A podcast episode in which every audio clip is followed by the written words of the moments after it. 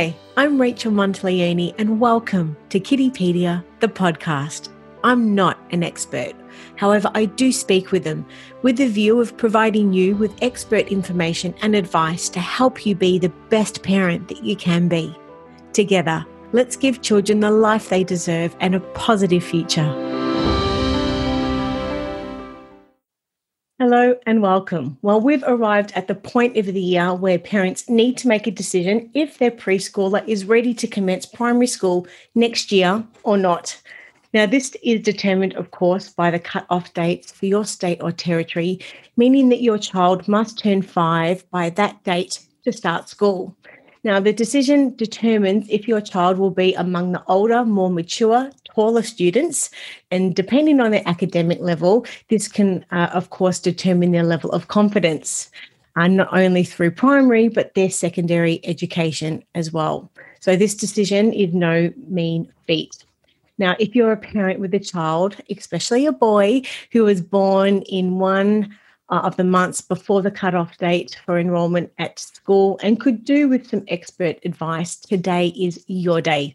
Uh, today, we welcome our special guest, Andrew Oberthur, a father uh, to two, teen- two teenagers, a primary school principal with over 30 years' experience teaching and leading primary schools in Brisbane. Uh, and today, Andrew is here to help us make some informed decisions. And something else about our special guest in 2018, Andrew published his first book.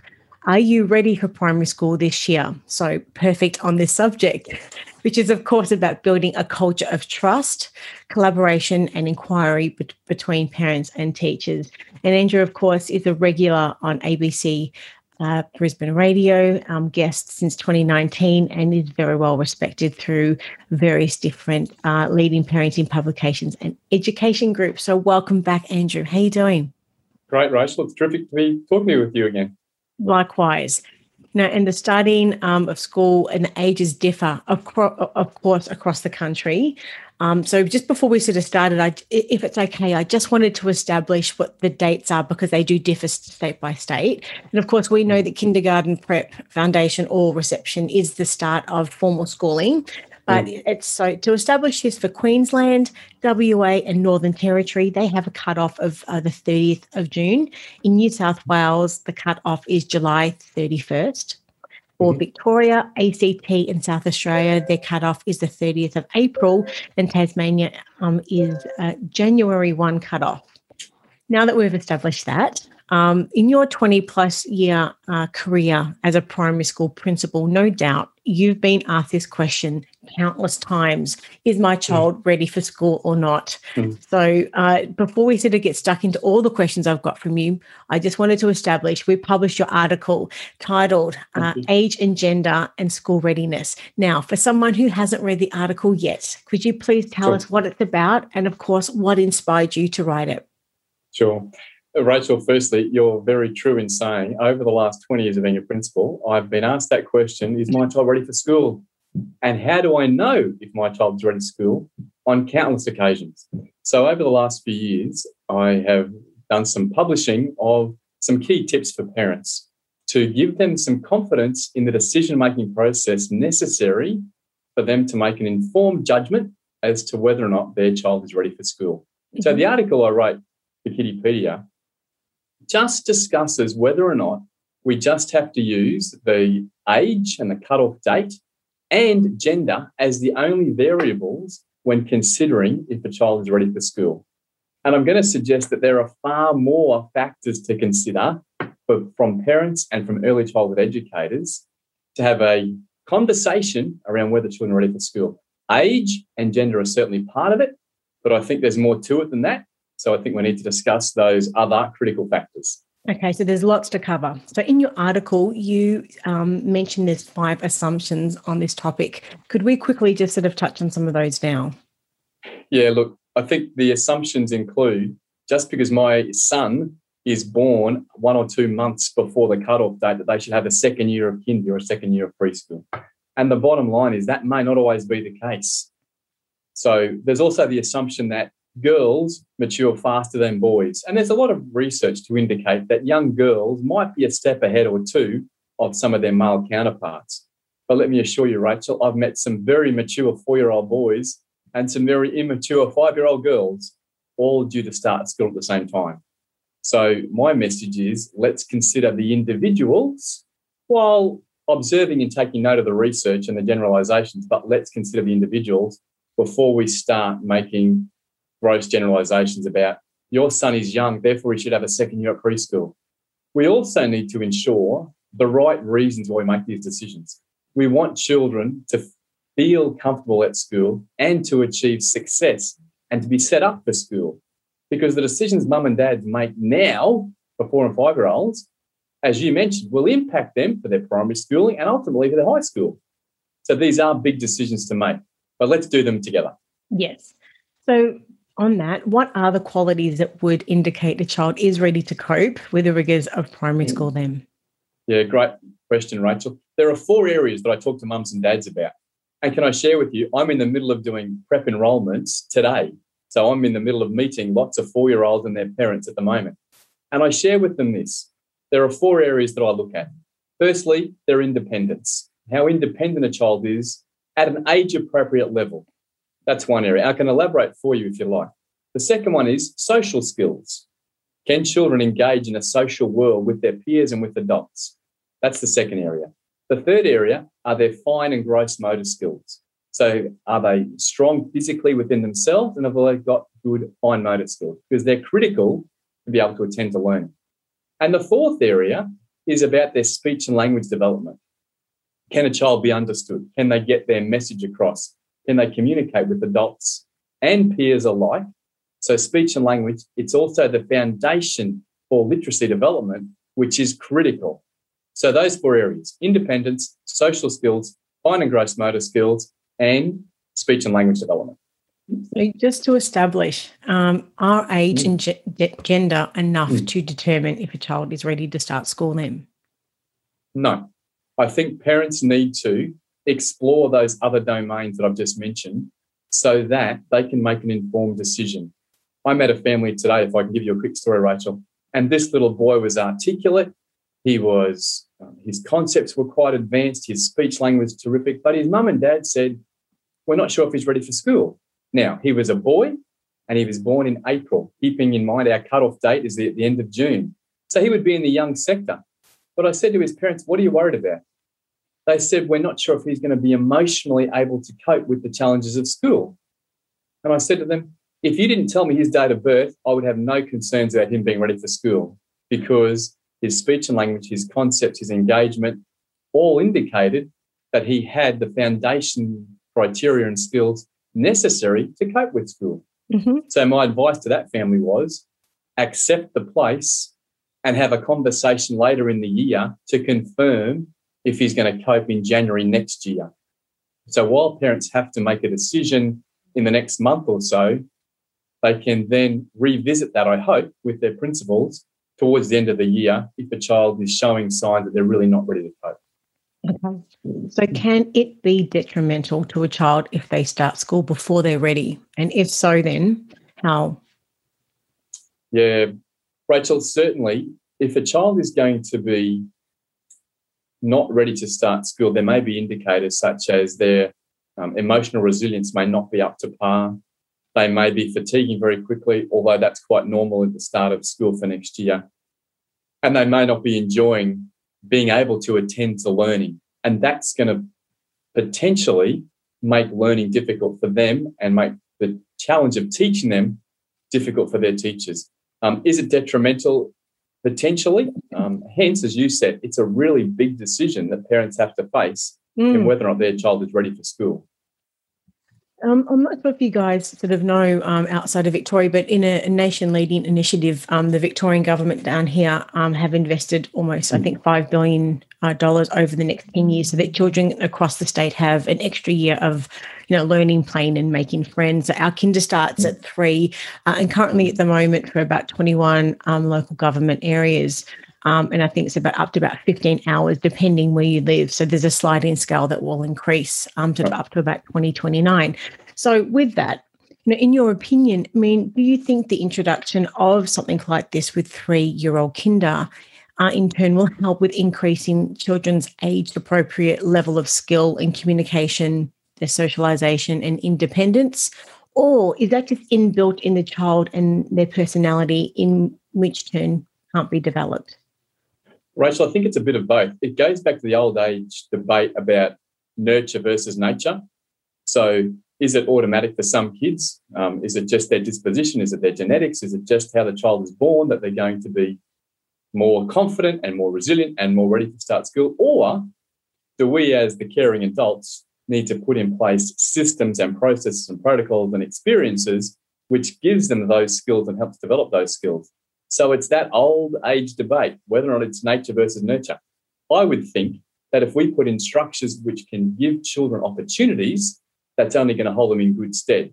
So long as mums and dads and early childhood educators don't feel under pressure to keep up with the Joneses and don't feel we're going to raise the benchmark too high, too high and don't feel I've got to put their child under pressure to reach certain milestones by certain ages, which may be beyond their age appropriate development. Let's let children be children. Let's give them opportunities to be independent, socially wise. Let's develop their fine and gross motor skills. Let's make sure they've got exposure to language and books and the rich world of literature so that they can have the foundations for schooling without stressing them out. We don't want stressed four and five year olds starting school. Mm-hmm. I meant to ask you this question earlier, and it's slightly off topic, but I'll, I have to ask it. In your in your opinion, why can't I guess Australian governance structures agree when our children should be starting school? Why do we, on a national scale, have so many different dates? I just have to ask the question. Rachel, and I wish there was an easy answer for that. Education is one of those portfolios that has Commonwealth funding as well as state funding. And we have both levels of government wanting to influence um, the direction that education goes in. I honestly don't know why, as a country of 22, 23 million people, That's what I well, mean. we can't agree because we have families who are so transient these days and they travel interstate, except for COVID in 2020 and a little bit of 2021 families are very mobile. It's mm-hmm. not uncommon for families to move state with mum or dad's job or change states for a lifestyle choice. And they come to school and go, We haven't started school yet, or we've already done six months of school yet, but I've been at school for these so many mm-hmm. months. When you went through those starting ages before, I'm just sitting here going, Why can't we have a consistent starting age for school? Surely that makes sense. I don't have an easy answer, right? Sorry. I had to ask the question. back on topic. Uh, so, what can parents do then to assist in preparing their children to be most ready for school? Yeah, look, it's critical that parents provide experiences and opportunities to develop those four skills. So, if I can just run through some things, if that's okay, Rach.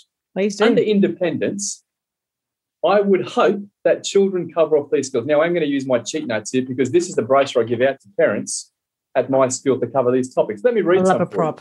Here we go. Yeah, that's what I need. Let me go through these with the families. Can the children dress themselves independently? Can they toilet themselves independently? Do they recognise their own belongings? Can they carry their own school bag? That's one of my pet hates. Can they unpack and pack their own lunchbox? Can they unpack their own bag? Can they use tissues independently and wiping their nose? And can they wash their hands with soap when they go to the bathroom? So they're a set of independent skills that mums and dads can practice at home, which is just good life skill practices. So that when they go to school and the teacher gives them a tissue, or when they go to the bathroom, they can do those skills independently. Can I mm. move on to social skills? Please do. Let me run through some of these. Can children share? Can they take turns? Can they listen? Can they play games and accept winning and losing? do they have boundaries around screen time so that when the teacher says we're only going to be on the computer for five minutes, not five hours, can the child accept that? Can they comply with behavioural expectations? So there's some of the behaviours in a social environment that children have to cope with. Now, if I can move on to fine and gross motor skills. Now, keep this in mind. Gross motor skills are the big body movements that children have to have before they can move on to the fine motor skills. So I talk about families.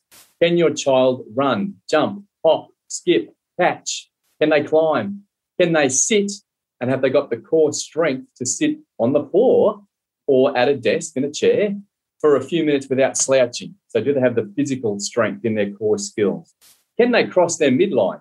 So, can they actually write over here or over here and cross over their body, which some children can't do initially? So, they're the, the gross motor skills, which then lead on to the fine motor skills I talk about. Can they hold a pencil? Can they open lids? Can they manipulate blocks? Can they use scissors? Can they undo glue sticks? So these are all the fine motor skills which are going to set them up for being in school and to be able to ready to learn. Mm-hmm. Can I move on to communication and speech and language? Please do. So, speech and language is critical. Now, keep in mind, Rachel, children don't have to have their letters and sounds until they're about seven. So, it's, we're not expecting children to speak with pure, perfect speech until they're about seven. Having said that, I always like to remind parents that at the age of three, four, five, that's when we need to be correcting a child's speech. By the time a child gets to 15 and they're still mispronouncing words, in some ways we've missed the boat. So it's important that parents correct their children's speech at a young age mm-hmm. so that they can be articulate and clear in their ability to communicate. So I talk to parents about can they greet people with a normal greeting? Can they speak in sentences? Do they maintain eye contact? Can they get their needs known? So when they go to school and they say, May I please go to the bathroom? They can speak in a sentence with eye contact and get their message across. So there's some of the tips that I give parents. It's very important that parents also correct their child's speech. Some common sounds that children will be developing last. Um, TH, children often say that this is a thumb, not a thumb. And I say to parents, get you to get the child to stick their tongue out and put their tongue on the top of their bottom teeth and go thumb and Thursday and thick and three. Children often call this colour lallow, not yellow. So I say to them, break up the sound and go, can they say yes? Can they say yet? Can they say yep? Can they say yell? And they say just so yell oh. So there's a few little tips for parents that I encourage them to practice with their children. But please don't stress about it. Remember, speech and language, sounds and letters by the time they're seven. But please correct it early so we can have children coming to school with reasonably clear speech. Hypothetically, if a child doesn't have all of those things, but they are, you know, um, broadly ready for school, I mean, there anything else, and what, what should parents do then? Rachel, at this time of the year, parents have got about, I say to parents, you've got six or seven months to try and work on those skills. If at the point of enrolment, or if their kindy teacher or preschool teacher is saying, look, I'm a bit worried about your child's speech development or their social or independent skills, then it may be worth a further investigation with people like pediatricians or OTs or physios or things like that. But I'm very cautious about saying to parents, don't jump to expert intervention just yet because these are young children and there's going to be a lot of development between now and the end of January next year. Mm-hmm. Having said that, if an expert, in inverted commas, gives a parent an opinion, then I encourage the parents to at least listen and be open to an opinion. Because it's interesting, Rachel. Parents often don't hear their child's speech patterns because they hear them every day. But when I listen to a child speak for the very first time and I say to a parent, Can you hear what I'm hearing? And they look at me stunned, and I'm saying, You know, your child has a lisp, or you know, your child is speaking with F instead of TH, or your child is saying, That's lello, not yellow. And they look at me stunned because they've heard their child speak and they understand what they're saying in context. For the first time I hear a child speak, I can hear those speech patterns. It's sometimes an eye opener for the parents and they go, oh, we better do something about that. Mm-hmm. So I'm not necessarily suggesting intervention for all children. I'm simply saying, parents, be aware of it, talk to the experts, and if intervention is recommended, then please consider it. Then who is best placed to give, um, sorry, start again, but who is best placed to give parents advice about their children's readiness for school, especially for this time of year? Is it an OT? Is it a principal or a school teacher like yourself? Rachel, my first recommendation is talk to the kindy or the preschool teachers because they see the children in a setting which is the precursor to formal schooling. So, be it a daycare setting, a kindy setting, a preschool setting, mm-hmm. those early childhood educators work with children all day, every day. So, that would be my first port of call. My second port of call could potentially be the principal of the school they're going to and some of the early childhood educators in those schools. If there are significant deficits that the kindy or the preschool teachers have pointed out, then it may be worth visiting pediatricians or OTs. But initially, talk to the kindy teachers and the preschool teachers because they work with children all day, every day, and they know what to expect. I, as a principal, have been doing this for 20 years. So I say to families, I'm not a speechy, I'm not an OT, but after 20 years' experience, I know what I expect to hear from a four year old or a five year old who's ready to start school. Mm-hmm. Now, I just wanted to just expand and mm. revisit the the three factors you mentioned at the start of the interview. So, what are those three factors that may influence child's communication, socialization, and independence?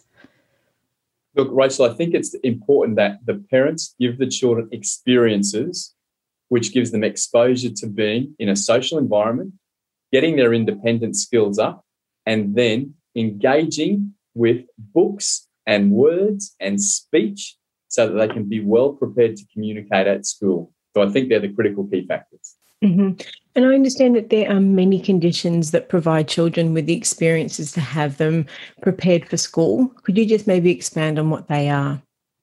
Look, at home, children can be exposed to so many rich learning experiences, which they don't have to what they don't have to understand that they're learning experiences. But let me give you some examples um, mum and dad should have paper and pencil available for children to pick up a pencil and draw, scribble, um, try and write their names as much as they want to. They should have books littered throughout their house so that the children can have exposure to literature.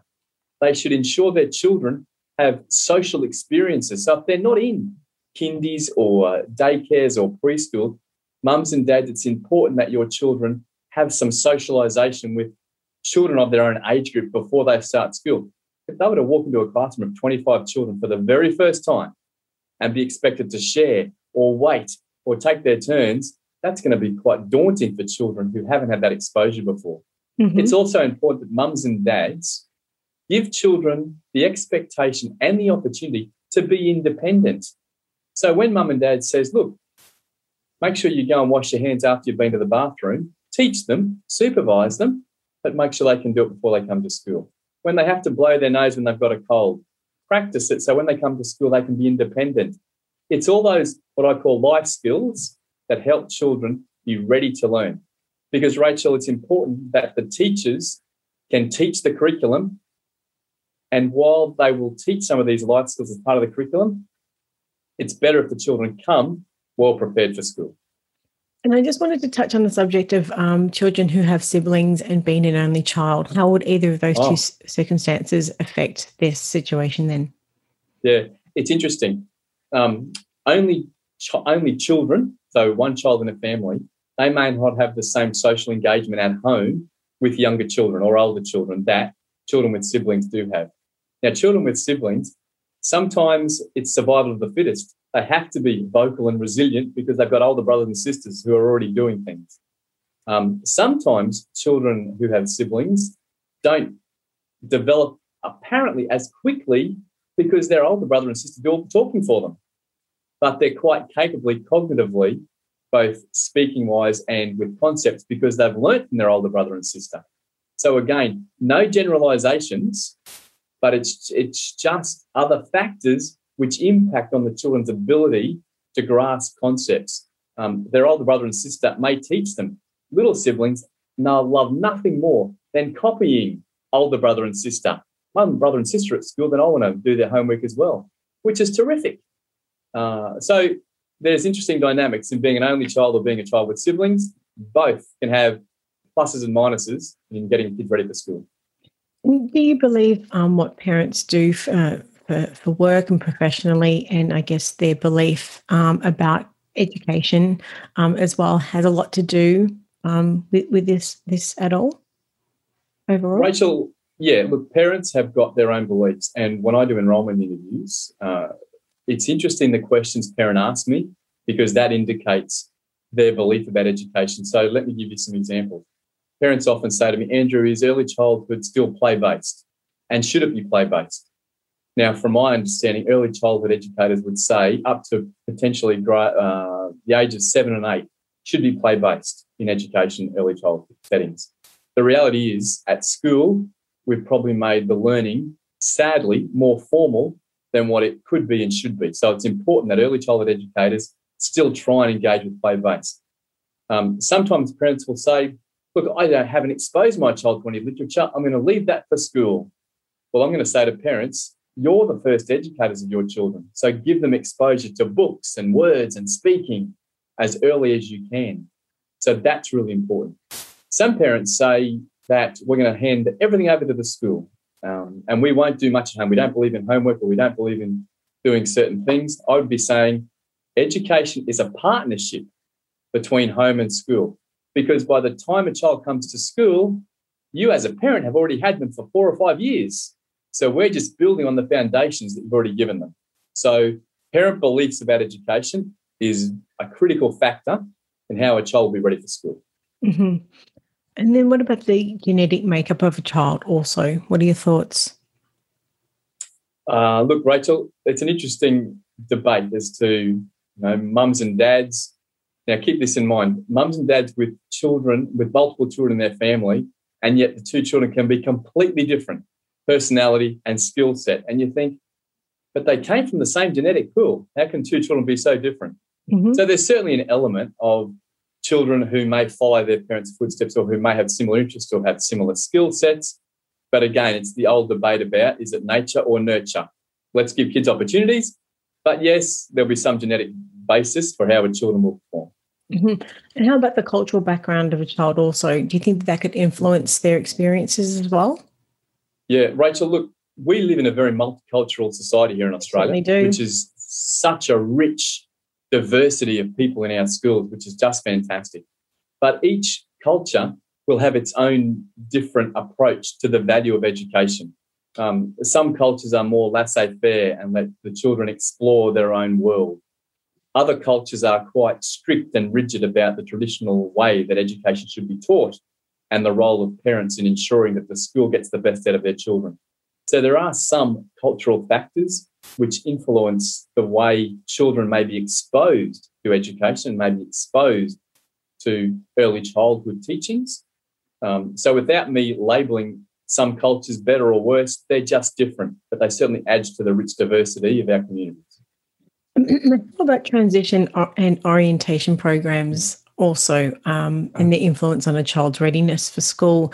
Uh, generally, there's been um, very, very positive um, feedback mm. from them um, mm. and their observations. So I just wanted to, to get your thoughts. Rachel, it's one of my great passions about ensuring that children feel comfortable moving from kindy into school or preschool into school. One of my passions is also making sure that parents are ready for the transition from kindy into school because it is a different world. Now, most schools across the country will have orientation programs, which will be an opportunity for the mums and dads to visit the school with their child, and the child will probably have an exposure uh, to a prep or a um, early environment, and from that point of view, it gives them an opportunity to then have a look at school. While that's happening, it's quite common for the parents to be listening to an early childhood educator or the principal, the deputy, talk about the nuts and bolts of schools. But those opportunities to visit classes and visit schools before the children start are very, very rich and very worthwhile because it means when the children start school, they go, I've already been here. I've been to my classroom. I've seen who the teachers might be. So there's a degree of comfort to ensure that transition is as smooth as possible. And schools do it really well.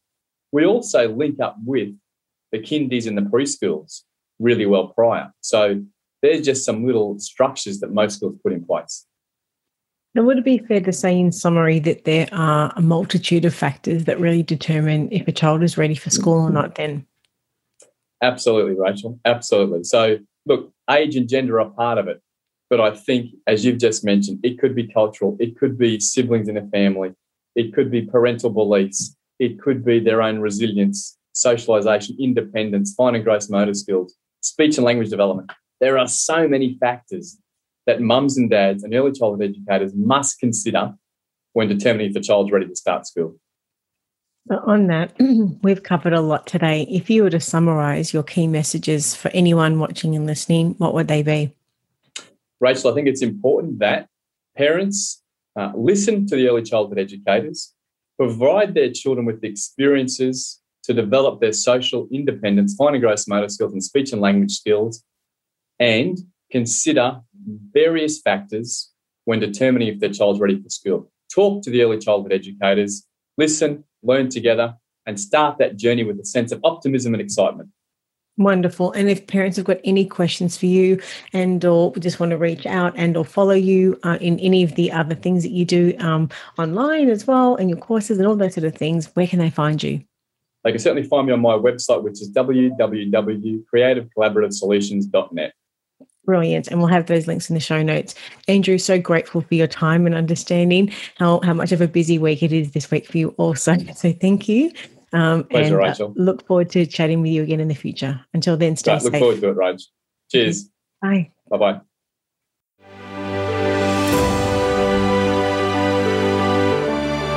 I'm Rachel Monteleone, and you've been listening to Kiddipedia, the podcast. You can have full access to Kiddipedia by visiting our website at kiddipedia.com.au or following us on Facebook, Instagram, Twitter, and YouTube. We're all here to help make the world a better place for our children and for generations to come. You can start today by helping us reach other parents by going to Apple Podcast, subscribe, rate, and review this podcast.